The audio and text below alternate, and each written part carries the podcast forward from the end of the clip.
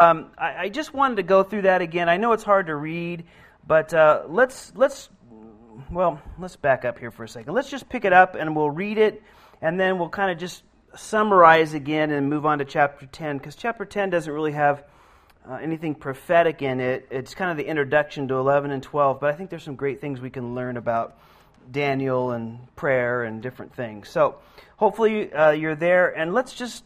Um, pick it up in, well, uh, verse 16, and we'll just kind of read through the end and then we'll kind of make some comments. So, O Lord, according to all your righteousness, I pray let your anger and fury be turned away from your city, Jerusalem, and your holy mountain, because of our sins, for the iniquities of our father, uh, Jerusalem, and your people are a reproach to all those around, we're, uh, our approach to all those around us. So remember that Daniel was praying. He knew the 70 years were about up for them to go back to the land. God had said, You're going to be out of the land for 70 years. Now, remember, that's important to remember because he is talking about really um, weeks of years. Remember, I, I said last week there was God's plan for the nation was was there was going to be everything kind of ran in seven cycles of seven, generally speaking. Not completely, but generally speaking, seven days of creation. And so God has kind of used that throughout the Bible. So, six years they were to labor. On the seventh year, they were to take it off. I mean, a whole year vacation. I mean, amazing, I know. Not to plant, uh, not to, to sow their fields, not to do any of that stuff. You're just to, to take it off. Now, obviously, you still had to do some things, take care of some animals and so forth. But, you know, uh, pretty much everybody uh, was a farmer. They grew what they needed to eat, whether it was on a larger scale to sell or barter or trade or whatever, or, or just for what they needed. Uh, everybody did it. So that would be a, a, an incredible amount of rest, certainly. And God said, listen, on the sixth year, I'm going to give you so much, it's going to last for three years. Your, your, your barns are going to be full. You're going to have plenty in reserve. You're going to have enough for the seventh year. And then when you start planting to get on the eighth year, you're going to have enough because it's not going to obviously uh, grow and, and, and come in, especially if you're growing plants that you know take a while to grow. Uh, and, and then you're going to have enough, and then, then you know enough till you roll into the ninth year and it starts coming in and the harvest starts coming in. You're going to have enough. And, and then you know they were supposed to do that. Well, we know that God said, "Listen, you you didn't for 490 years. Uh, uh, you you didn't take that one year off. And so if you divide 7 into 490, you get 70. So he, he said the land's going to rest for that period of time. It's just going to be all together, 70 years. And so Daniel knew what Jeremiah had said and through uh, what the Lord had told him. And so now he was praying. Remember, we talked about that last week. And then let's just um, skip down uh, because this angel came and talked to him. We know Gabriel did in verse 24, this is what he said 70 weeks are determined for your people and for your holy city to finish the transgression, to make an end of sins, to make reconciliation for iniquity, to bring in everlasting righteousness, to seal up vision and prophecy, and to anoint the most holy. Know this, verse 25 says, I'm sorry, know therefore and understand that from the going forth of the command to restore and rebuild Jerusalem until Messiah the Prince, there shall be seven weeks and sixty two weeks. The street shall be built again, and the wall, even in troublesome times. And then he goes on to say, well, they should be uh, uh, built in troublesome times. Let's just hold it there for just a second. So we know that he's coming back, and, and he's telling them, listen, you're going to go back into the land. You're right. The time has come where you're going to, where you're going to go back in, in, in the land.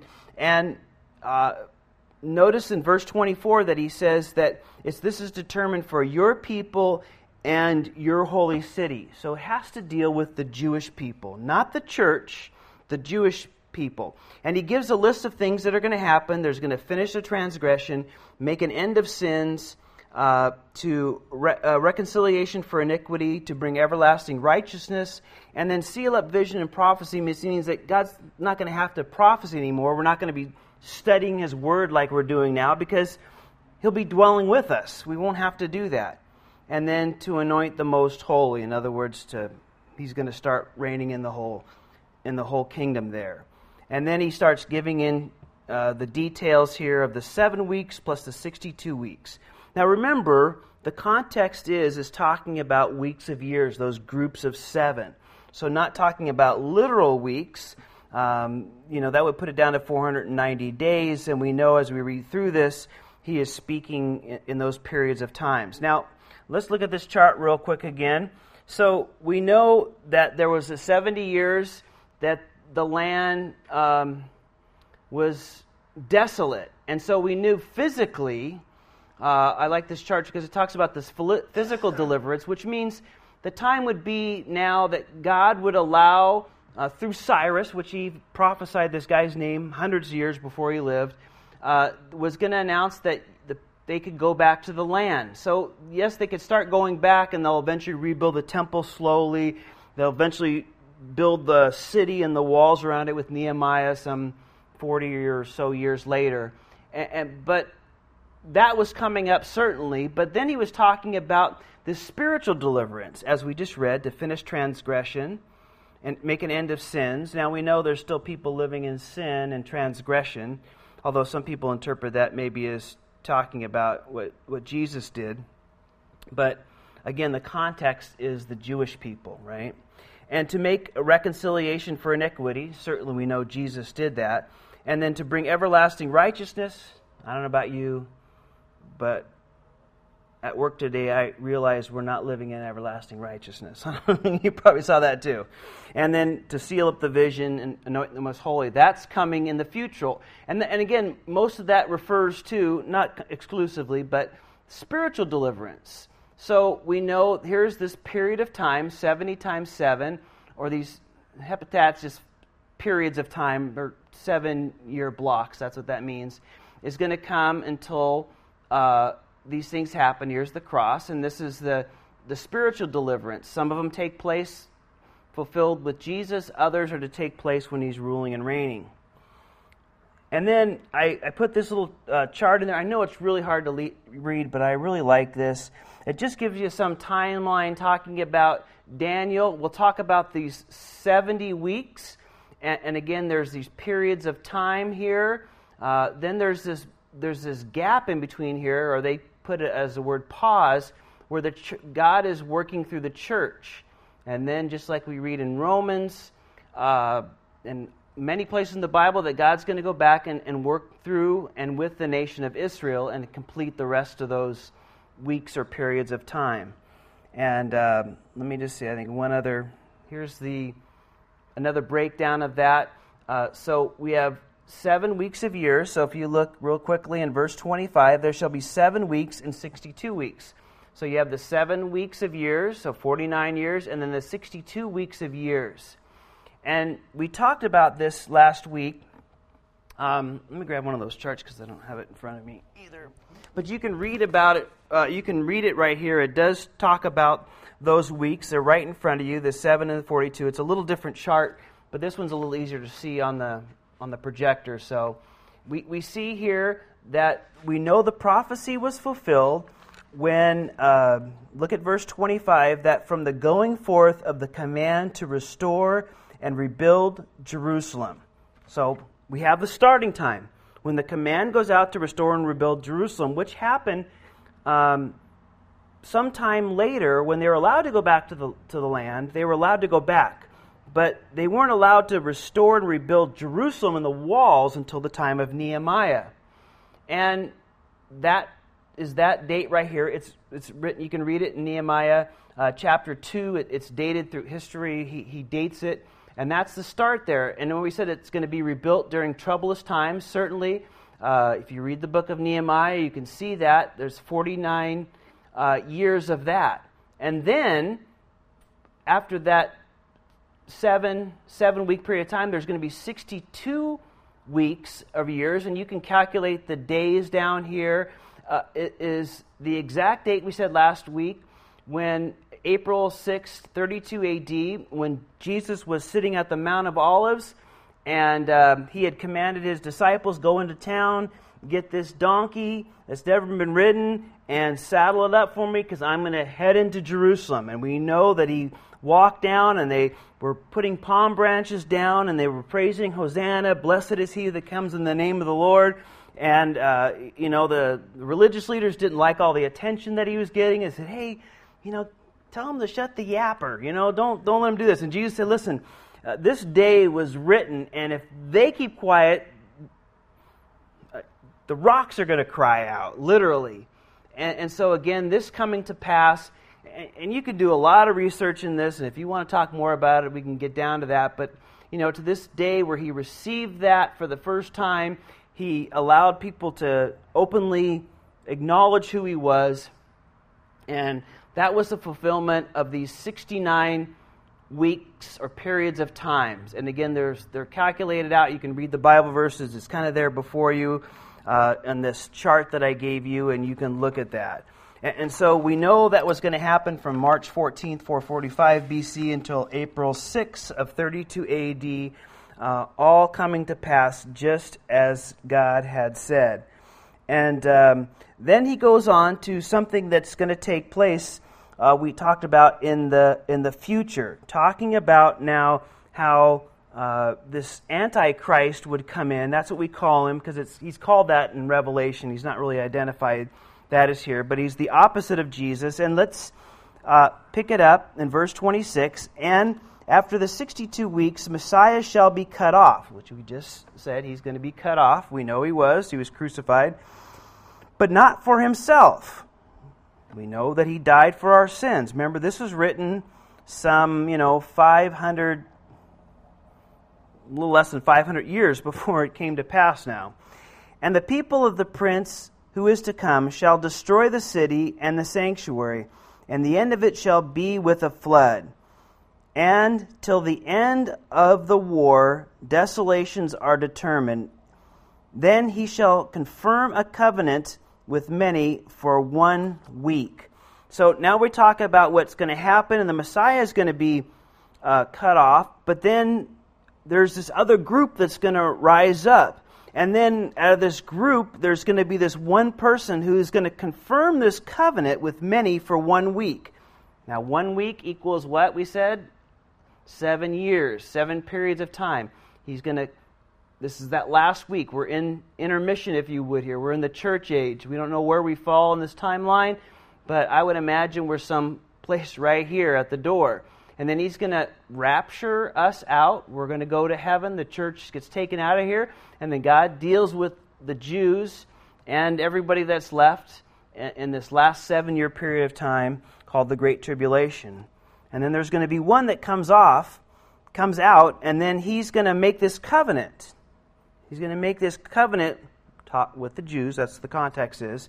But it says, in the middle of that week, he shall bring an end to sacrifice an offering, and on the wings of uh, wing of abomination shall be one who makes desolate, even until the consummation which is determined is poured out on the desolation. Or we call that the abomination that causes desolation. Now, let's look at one more thing. This is a little bit clearer. Now, this chart gives a little different view, and we could talk about this. They started the date a little bit different, so he they date this as the beginning of the ministry, and there's a reason for that. But I like this part of it, so that's why I'm bringing that to your attention. Or we're looking here. So there's going to be one that's going to make a covenant, and then that covenant is going to be broken. So at some point, at the beginning here, this we know his name to be Antichrist later on. He's going to make this covenant with the Jewish people, but halfway through the week, three and a half years, they're going to realize that, hey, he's not the one we were thinking about. Uh, he is one that we're not. Exp- he, this guy is going to set up an image of himself in the temple, and which will be rebuilt and cause everybody to worship, want to worship him. And the Jews are going to go, something's rotten in Denmark here. And uh, then they'll flee, he'll persecute them. And uh, uh, then the last three and a half years is going to be some pretty much hell on earth for the Jews. He's going to hide them away. But uh, in the end, you know, God's going to bring that remnant out. And there's all things he's going to do during this period of time. You can we'll read it in Zechariah, we'll see it in Revelation. So there's so much detail that the rest of the Bible gives us that I won't go into now, but know that that's what's going to happen. This is speaking of future.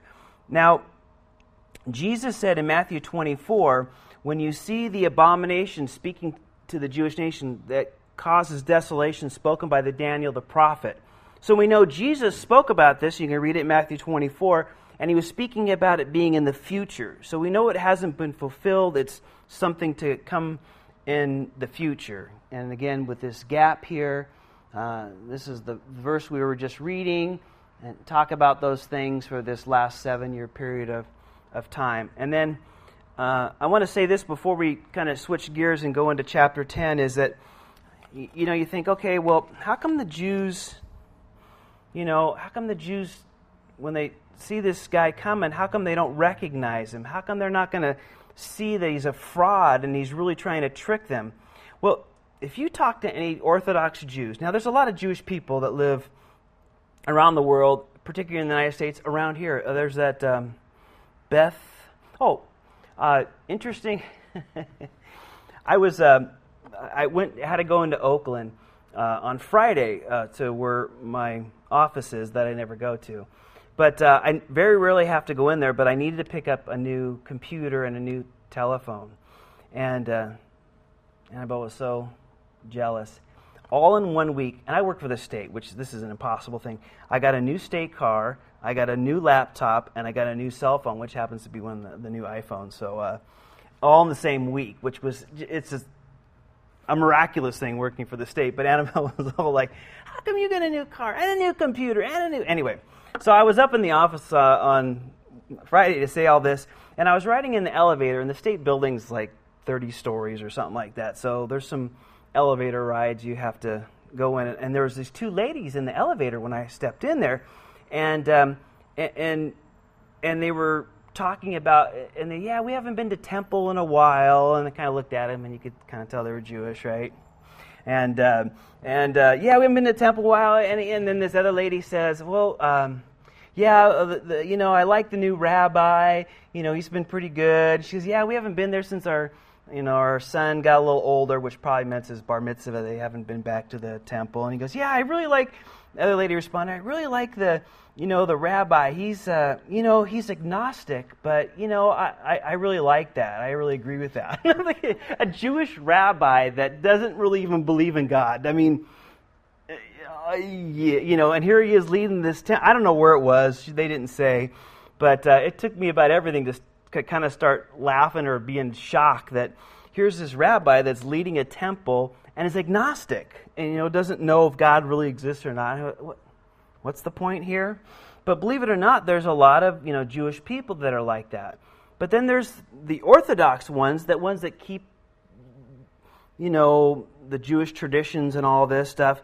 You know they're looking for the Messiah, and I went. I found this on a on a on a website, uh, Google search, pretty um, easy to find, and one of the first few hits here. But this is how the Jews today will uh, believe that the what the Messiah is going to look like. And this is, uh, I just put four things down. But the first one, he will be a human being, not a god or a demigod or other supernatural being. So, you know, he's not going to be like Jesus, is basically what they're saying. So he's going to be like us. He could be like you, could be like me. He's just a person, right? This is what the Jews today believe. And for the most part, most of them would agree with this. I don't think there's, uh, from what I read, you know, this is a pretty common. Um, and the next thing is, every generation, a person is born with the potential to be the Messiah. So they think you know, okay, this next generation, one of these kids that are born during this period of time, could very well be the Messiah. Mashiach is just another way of saying Messiah in Hebrew. Okay, that's what it says at the end there. And um, so that's what they believe. And then the third one is very common. It says, if the time is right for the messianic age within that person's life, then that person will be the Mashiach. So, in other words, if they believe that, okay, it's it's the right time for him to appear, then uh, if it happens within your lifetime and you happen to be the guy, then then you could be it. You you could be him. And then finally, the last one is kind of cracks me up. Said, but if it, that person dies before he completes his mission of the Mashiach, then that person is not the Mashiach. No kidding. but I was just reading it. Uh, I mean, it was pretty clear. So they're looking for a person. Doesn't have to do anything special. And the last thing that almost all the Jews exclusively, uh, completely agree upon is that we know he'll be the Messiah if he rebuilds the temple. So uh, almost universally, all of them believe that uh, that he, if he can get the temple built, as bad as the climate is around there for the Jews in the Middle East, and the having the you know the there's a mosque up on top where the temple was built and knocked down and by the Romans, and, and then there's that dome of the rock, you know that gold thing. It just covers a rock basically. You can see this big black rock inside there and then there's this open space in the north part of the temple. And they figure, man, if the Messiah can na- navigate somehow this political turmoil where the Muslims won't go nuts if we knock down the mosque or the shrine and build the temple, if they can put that all together and make it all work, he's the Messiah. So we know that you know the Jewish people are kind of ripe to be deceived so quickly. It is it's completely common news for all of us to know that you know, you know, just this last war with Gaza that was going on. You know, if you read any newspapers, watch any TV interviews, all the Jewish people want is peace. They're willing to do almost anything to stop living in the state of constantly being bombed or uh, attacked, terrorists. Uh, I remember the first time I went to Israel was uh, 1995, I think it was. And I remember back then, you, you had to go through to, to go on the Jewish airline uh, El Al, or even to take any other airline into Israel, uh, to Tel Aviv, they would interview you for about an hour. Not lying. I, am not, I thought they were joking at first. I didn't realize this. I, they were asking you all these questions. Okay, uh, where are you from? Uh, I'm from here. Okay, well, uh, uh, what's your brother's name? this. where does your brother live? Um, this. Oh, how many children does he have? what was your first job? I mean, they would literally question you for an hour to see if your story all matched up. Uh, and this was in the mid 90s. And then I remember going into any kind of public building, like a hotel, a shopping mall, a big grocery store. They would literally run you through metal detectors and check your backpack. I carried a backpack around with me and look in it. I mean, this is long before we even had any of this. Now it's somewhat common for us, but back then that was common for them because they've been attacked on terrorist bombs and all this kind of stuff. So they're willing to do just about anything, including trading away land, to get peace. So if you know when when this antichrist, this Satan-inspired person comes on the scene, and, and we'll talk more about him next week in the last couple chapters of Daniel. You know, they're just going to fall for it so easy because they think finally peace, Finally, all this is going to take place. Finally, our temple rebuilt. Finally, we don't have to worry about being hated by everybody and bombed and all this kind of stuff. And so, uh, uh, again, when we read these things, we think, well, how could that be? And then if you look at today, we see how it's pretty, pretty easy to understand. All right, well, that being said, we'll look at some more of this um, in chapter 11 and a little bit of 12. And so, chapter 10 now this is going to be this is kind of the introduction to the final vision. Um, and this was done during the third year um, about 536 bc uh, remember when this is written in chapter 10 that they allowed the jews to go back the cyrus allowed the jews to go back to their homeland. So he put a decree out basically. Remember this is the persian rulers, Medes and the Persian ruler, said, Hey, listen, Jewish people, if you want to go back to your homeland and leave Babylon or wherever you are, wherever you were taken, um, you can go back. You, you can go back and head back over there. We know about, no, we can read Ezra chapter 1. We know initially about 42,000 people went, which was, you know, a tiny percentage of how many Jews there were in the, in, in the old Babylonian Empire. And they started to rebuild the temple kind of very slowly. It took them a number of years to do that. Now, we know Daniel is probably in his late 80s or early 90s at this point. I mean, he's an old guy. And, and so he, Israel uh, uh captivity officially end, and Jerusalem was now being occupied by the Jews slowly. They still had a lot of problems, but they're occupied. So let's read this uh, and, and look at a few things. In verse 1, in the third year of Cyrus, king of Persia, a message was revealed to Daniel, whose name was called Belteshazzar. The message was true, but the appointed time was long, and he understood the message and had understanding of the vision. In those days, I, Daniel, was mourning three full weeks. I ate no pleasant food, no meat or wine came into my mouth, nor did I anoint myself at all, till three whole weeks were fulfilled. Now, we don't know exactly why Daniel is doing this.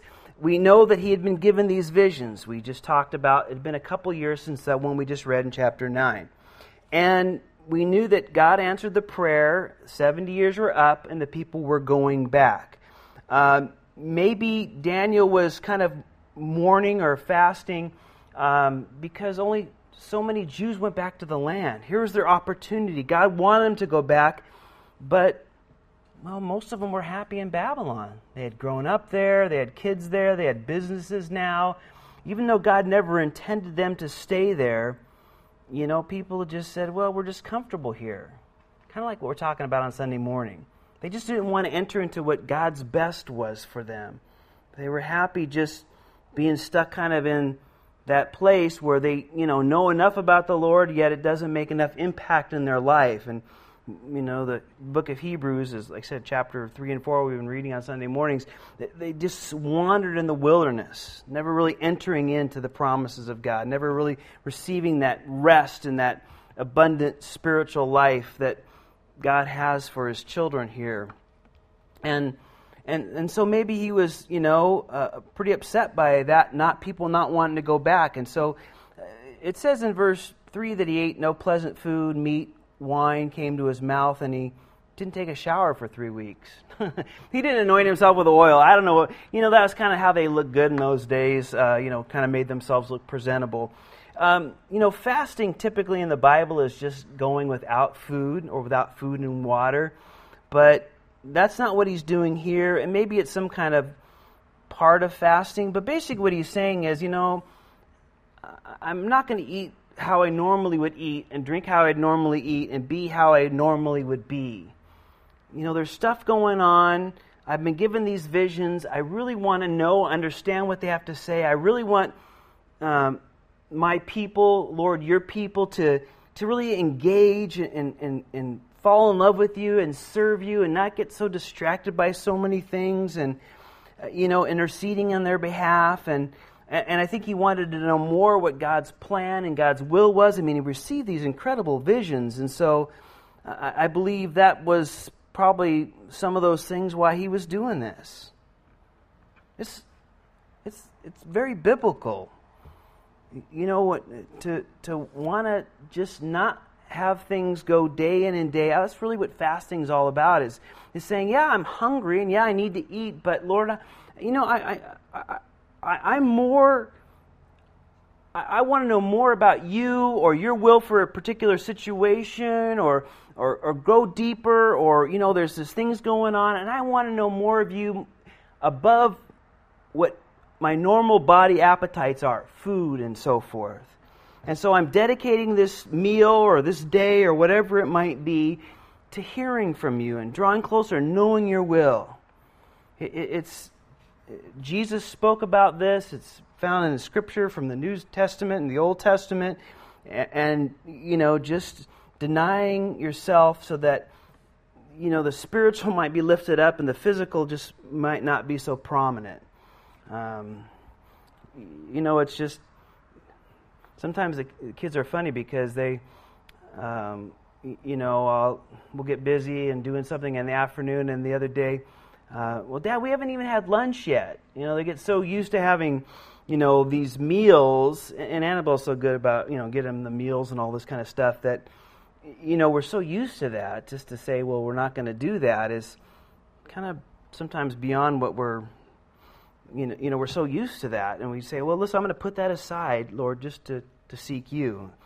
And, and that's what Daniel's doing here. Uh, but he's doing this for, well, we'll see uh, 24 days by the end of it, for three full weeks. Now, let's read what, why, why he's doing this and what's happening in the meantime. Verse 4 Now, on the 24th day of the first month, as I was by the side of the great river, that is the Tigris.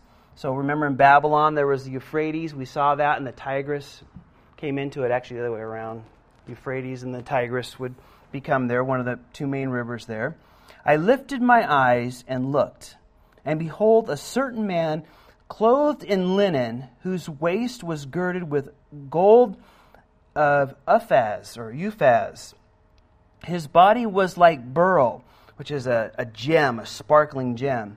His face like the appearance of lightning, his eyes like torches of fire, his arms and feet like burnished bronze in color. So, in other words, like polished brass or bronze that's, you know, bright and the sound of his words like the voice of a multitude.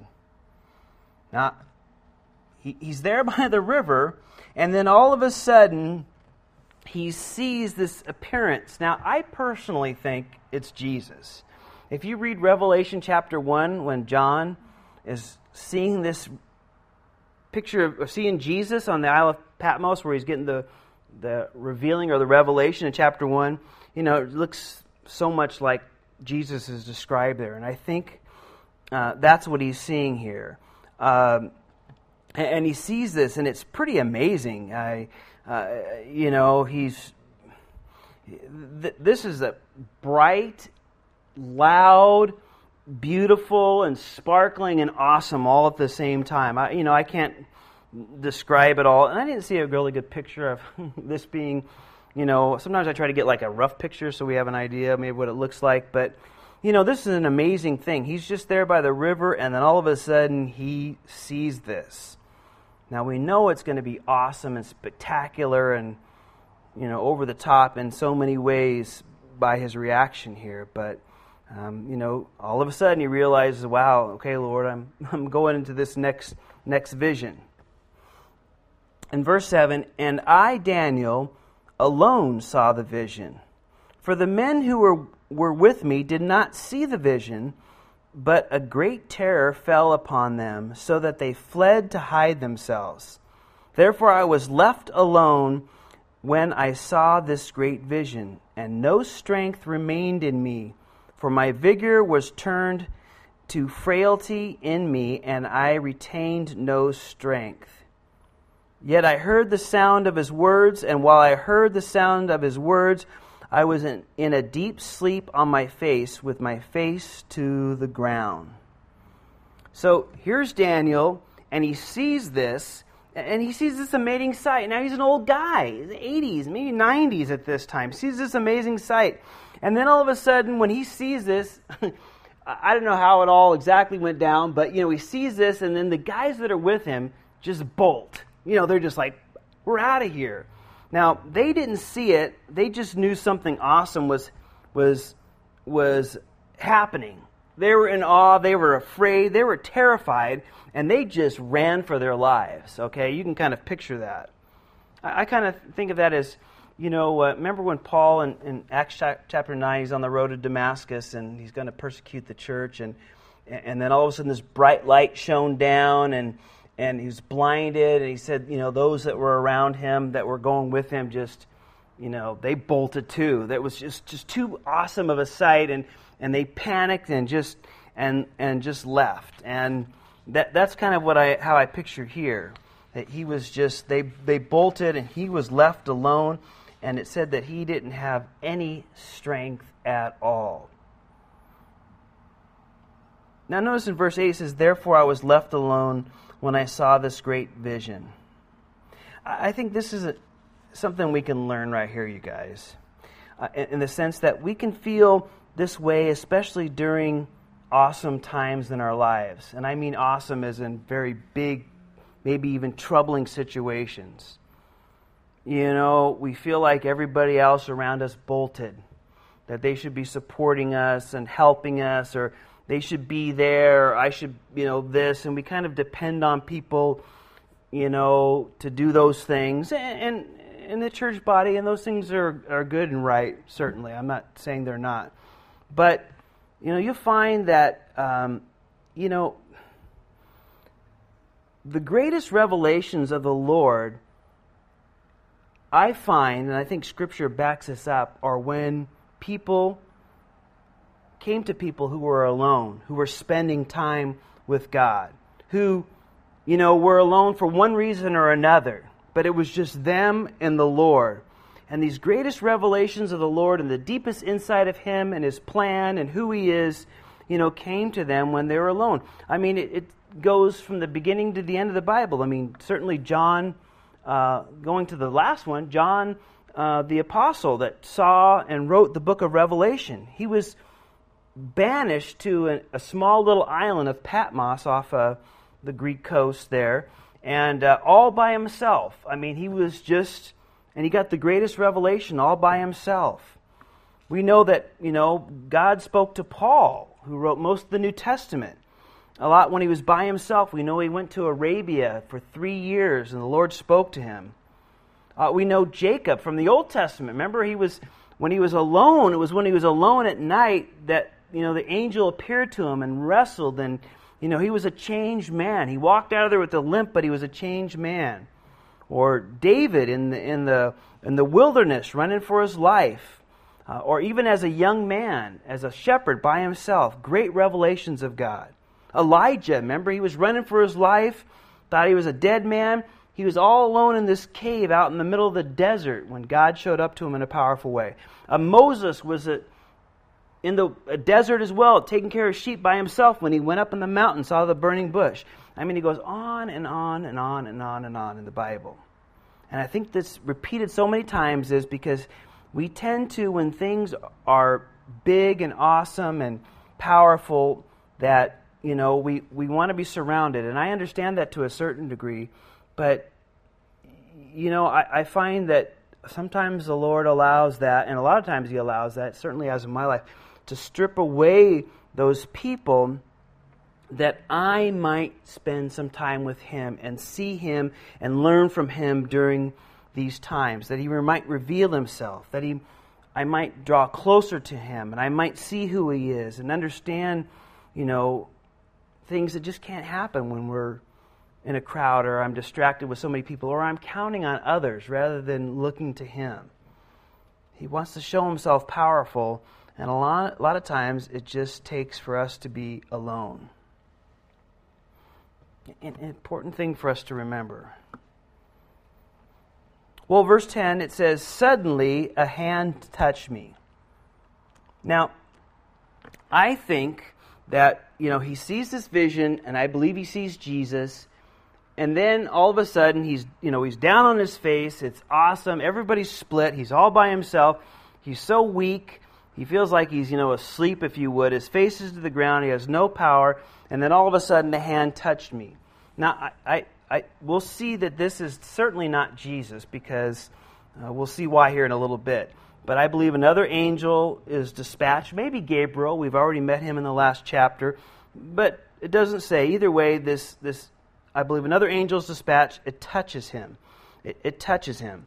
And it says, which made me tremble on my knees and on the palms of my hands. So he's, he's down on his face, and now this angel touches him, and he's, you know, on his hands and knees and trembling even more.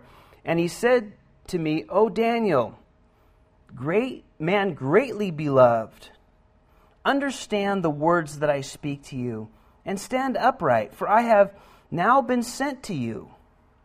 And while he was speaking this word to me, I stood trembling. So, you know, he has his hand on him, and then this angel says, Hey, you know, hey, you're loved. Come on, stand up. I, I have some important things to give you. And so, you know, Daniel rallies up all his strength and is probably shaking and trembling, and, and he's standing up. And now he's standing up. And now what happens is we get one of those places in Scripture where the spiritual realm is opened up to us just a little bit. If you would, the curtains kind of pull back, and we get to see what happens in the spiritual realm around us. Um, I know I'm sorry for this tired old illustration, but you know, in this room right now, there's all sorts of signals. There's a signal that goes from this computer here to the one back there to project it onto there. It's a wireless signal. All of you probably have cell phones in your pockets or your purse. Those signals are going around. Radio signals are going through. TV signals are going through here. Uh, all sorts of other internet traffic is going through here. If you just open your phone or something to check for Wi Fi, just in this building alone, you'll get like 12 different Wi Fi's that are going off in this building alone. And you, you can't get into any of them unless you have the proper receiver, if you would. You're, you're only going to get, your phone's only going to ring if a certain signal that has the code to your cell phone is enabled, that only your cell phone could pick it up, that attaches it to your phone number, that you can answer it.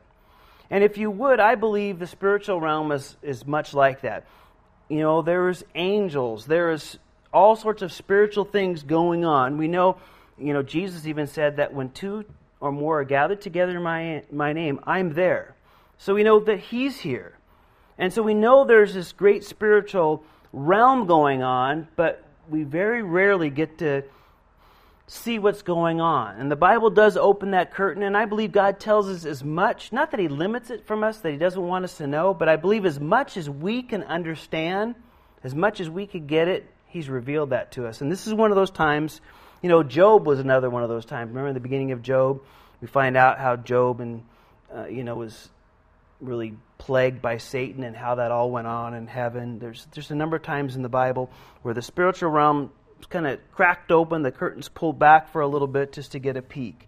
And, and this is let, let's read what happens.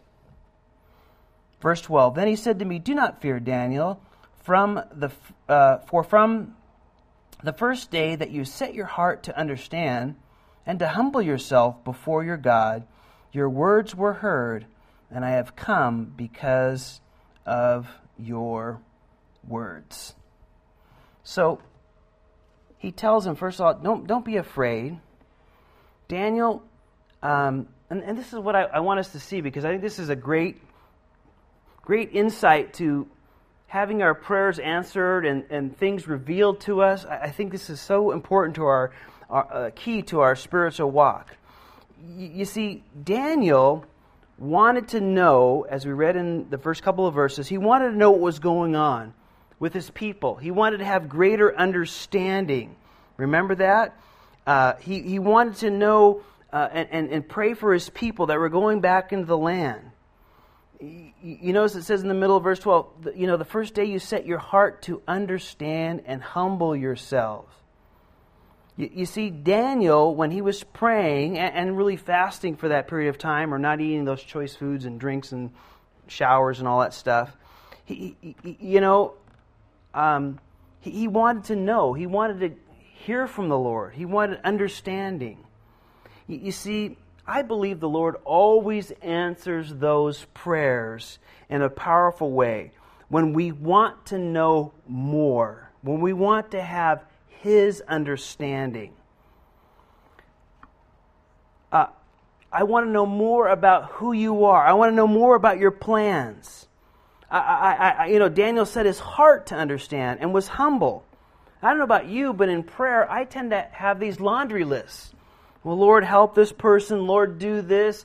Uh, Father, work in this situation. Lord, this is not going right. Oh, Lord, change that heart. Oh, you know, Father, help them. And I have this big list of things that I, I need or other people need or that I want to see changed or other people want to see happen or changed. And I don't know about you, but in prayer sometimes I, I, I could be demanding, not necessarily Lord, I want you to do this. But, you know, just by my prayers and my attitude, it's like, Lord, I need you to do these things and take care of these things and change these things. And I could be a, a little bit demanding. Kind of like my children. I, I don't know about you, but I'm one of those maybe weird people that likes to kind of plan early uh, particularly Christmas is coming up. You're thinking Christmas? I know.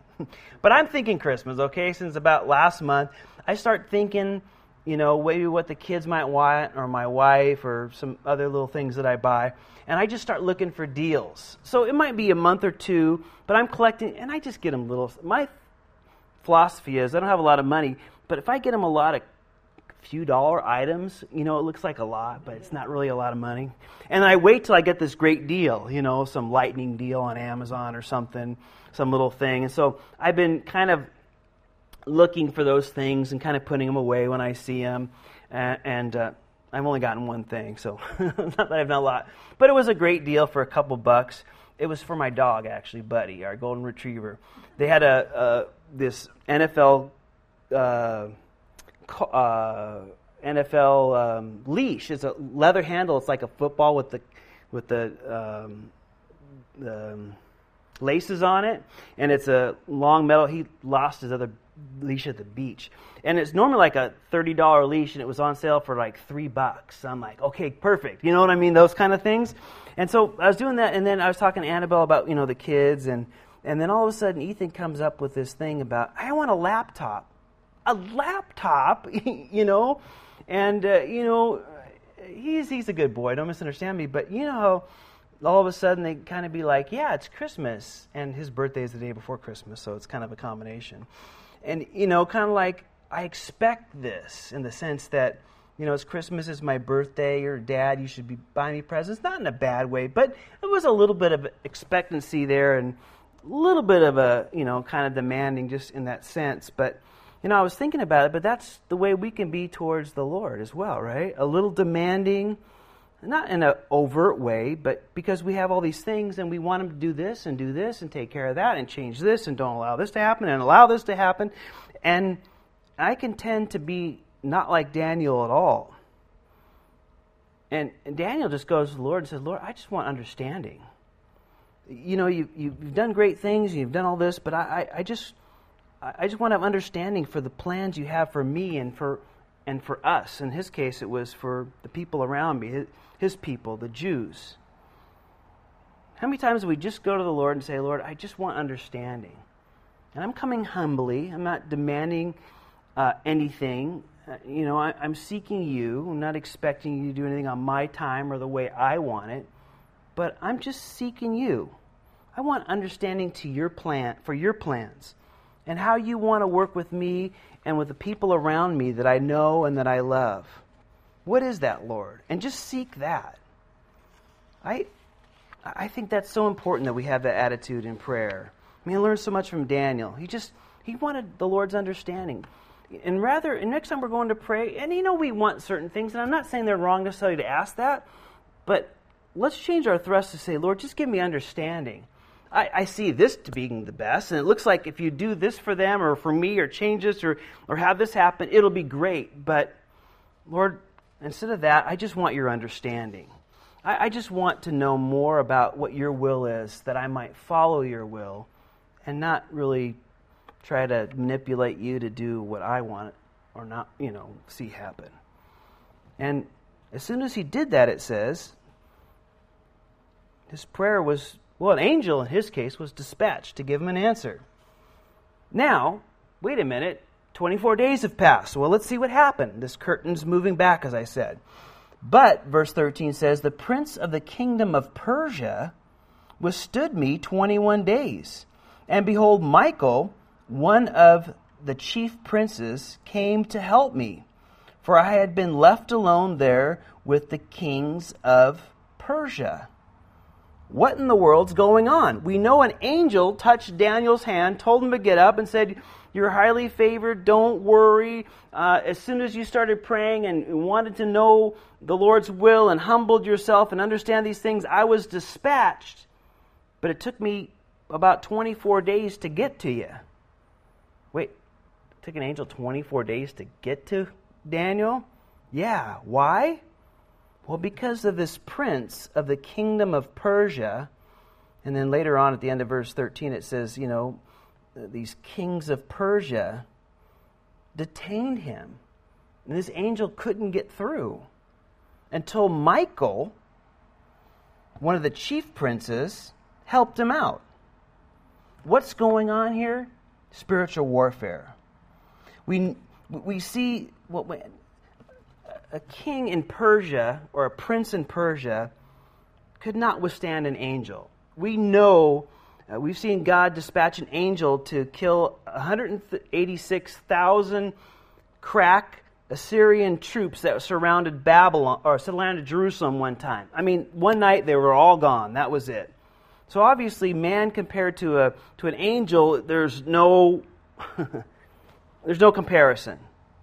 But there's a spiritual warfare. If you would, it was the power behind this prince or the kings of the empire of Persia, which were demonic, which tells us not that our president is, no, I won't even go there, I'm sorry.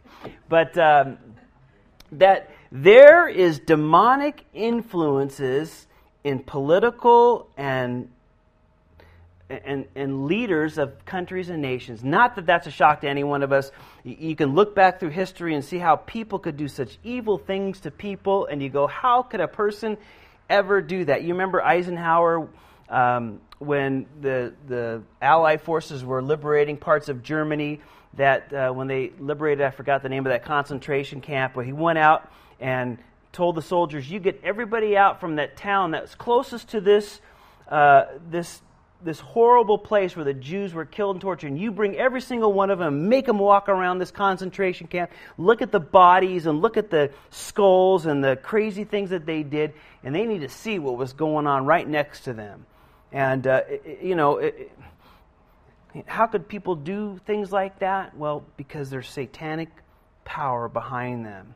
So we know that's going on. So this, this demon who oversaw Persia at that time, which is modern day Iran, interestingly enough, intercepted him and kept him until Michael, which we know later was called the archangel of God, so he has a higher ranking, came in, reinforcements if you would, and he was able to come down and, and answer Daniel.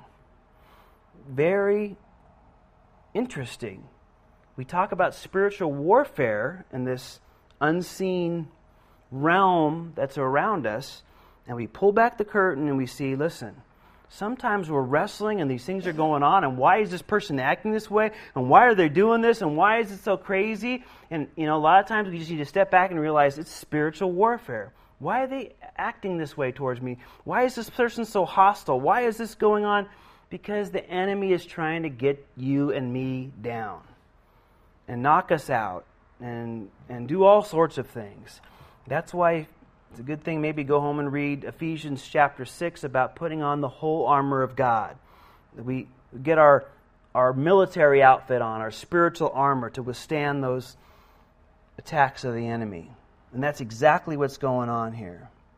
And this is what he says to them. And let's read down this real quick, and we'll get into the prophecy next week. He says, Now I've come to make you understand what will happen to your people in the latter days. For the, refi- the vision refers to many days yet to come. And when he had spoken such words to me, I turned my face toward the ground and became speechless.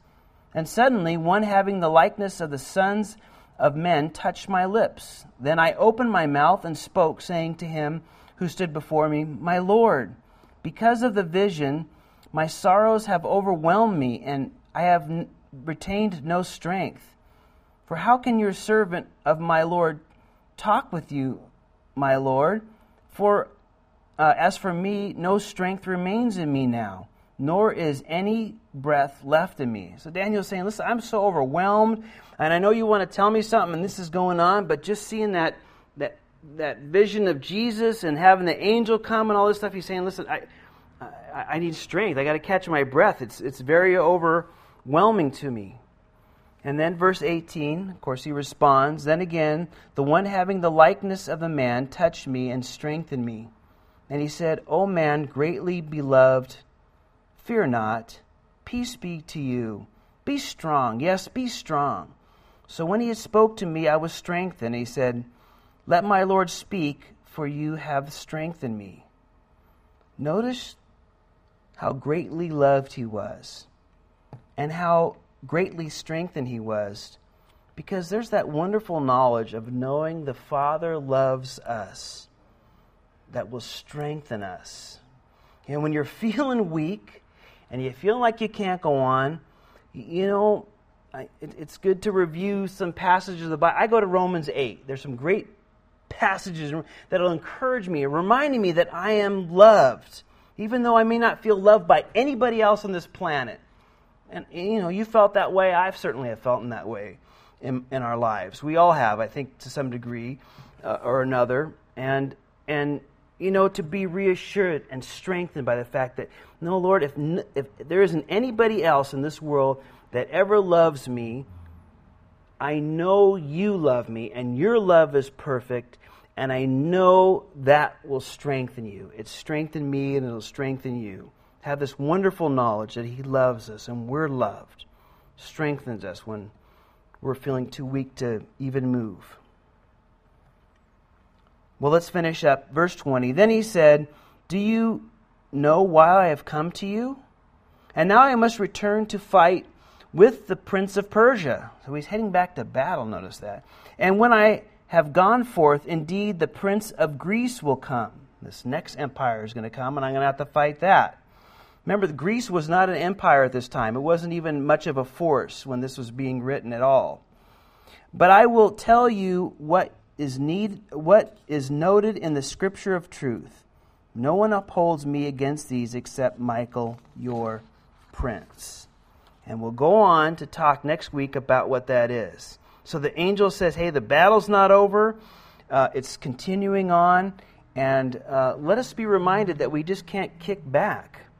You know, uh, we need to be constantly in prayer and constantly reminding uh, uh, uh, each other and encouraging one another. We have this Satan who's a roaring lion who wants to devour us wants to devour our children, wants to devour our marriages, wants to devour our lives, wants to devour the church, wants to devour this church.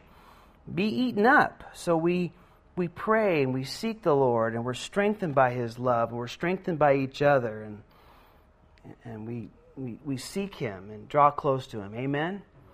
Well, let's pray. Father, again, we do thank you for this wonderful insight on these things, and I know there's so much, it's just beginning, the revelation of the rest. Lord, I pray that we'd be strengthened by these things, encouraged by this, and particularly by what we read about this, this man Daniel. Lord, who's very special in your word, and you hold up in a very special way. And we know you do that so that we might be encouraged today. I pray that we might take all that you've shown us here tonight, Lord, and Bless these things to our lives and to our hearts, Father. Lord, we, we know the end is coming. We, we know just that Ebola being broken out there in, in, in Dallas. And not that we're necessarily going to have some pandemic or something like that, Lord, um, through that, but it just goes to show that your word tells us that there's going to be all sorts of plagues in the end time. And we can see how that can spread so easily in the day and age we live in. We, we pray for that that that guy I think it is that it's there and not doing too well and but Lord we pray that you would use these things that cause people to get worried and fearful to turn to you to know that you have the answer and you're in control and that you love them and you sent Jesus to die for their sins. Father, may we be those that are useful vessels and remind those that you bring our way of the good news of Jesus. For it's in His name we ask these things. And all God's people said, Amen. Amen. Amen, you guys.